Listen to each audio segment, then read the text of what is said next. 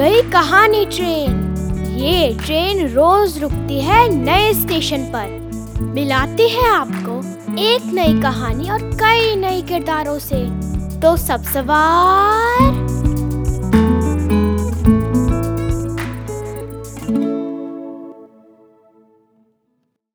आज की हमारी कहानी है हाथी का बच्चा।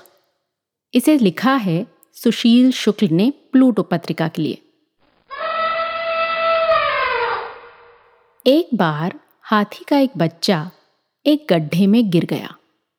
उसकी चिंगाड़ सुनकर कई हाथी गड्ढे के आसपास इकट्ठे हो गए। गड्ढा गहरा था। एक हाथी ने अपनी सूंड गड्ढे में लहराई। सूंड बच्चे तक नहीं पहुँच रही थी। एक बूढ़े हाथी ने अपने आसपास की मिट्टी गड्ढे में डालनी शुरू कर दी। उसकी देखा देखी दूसरे हाथियों ने भी गड्ढे में झाड़ियाँ, मिट्टी डालनी शुरू कर दी। गाँव के कुछ लोग वहाँ से गुजर रहे थे। उन्होंने भी गड्ढे में फंसे हाथी के बच्चे को देखा। पहले तो वो डरे कि कहीं हाथी उन पर हमला ना कर दे। वो डरते डरते पास आए।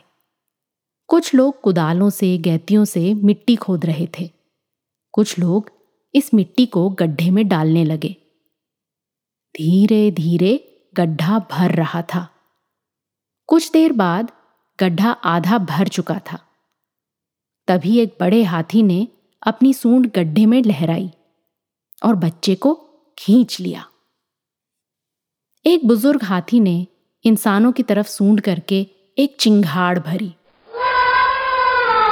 इंसानों ने आज तक इतनी खूबसूरत आवाज़ नहीं सुनी थी। फिर सब हाथी अपने रास्ते चले गए।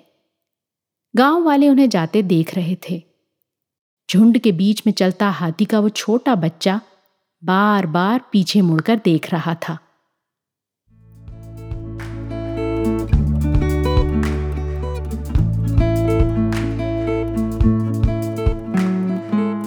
आशा है ये कहानी आपको पसंद आई होगी। ये कहानी आपके लिए लाए रेखता, नई धारा और प्रथम।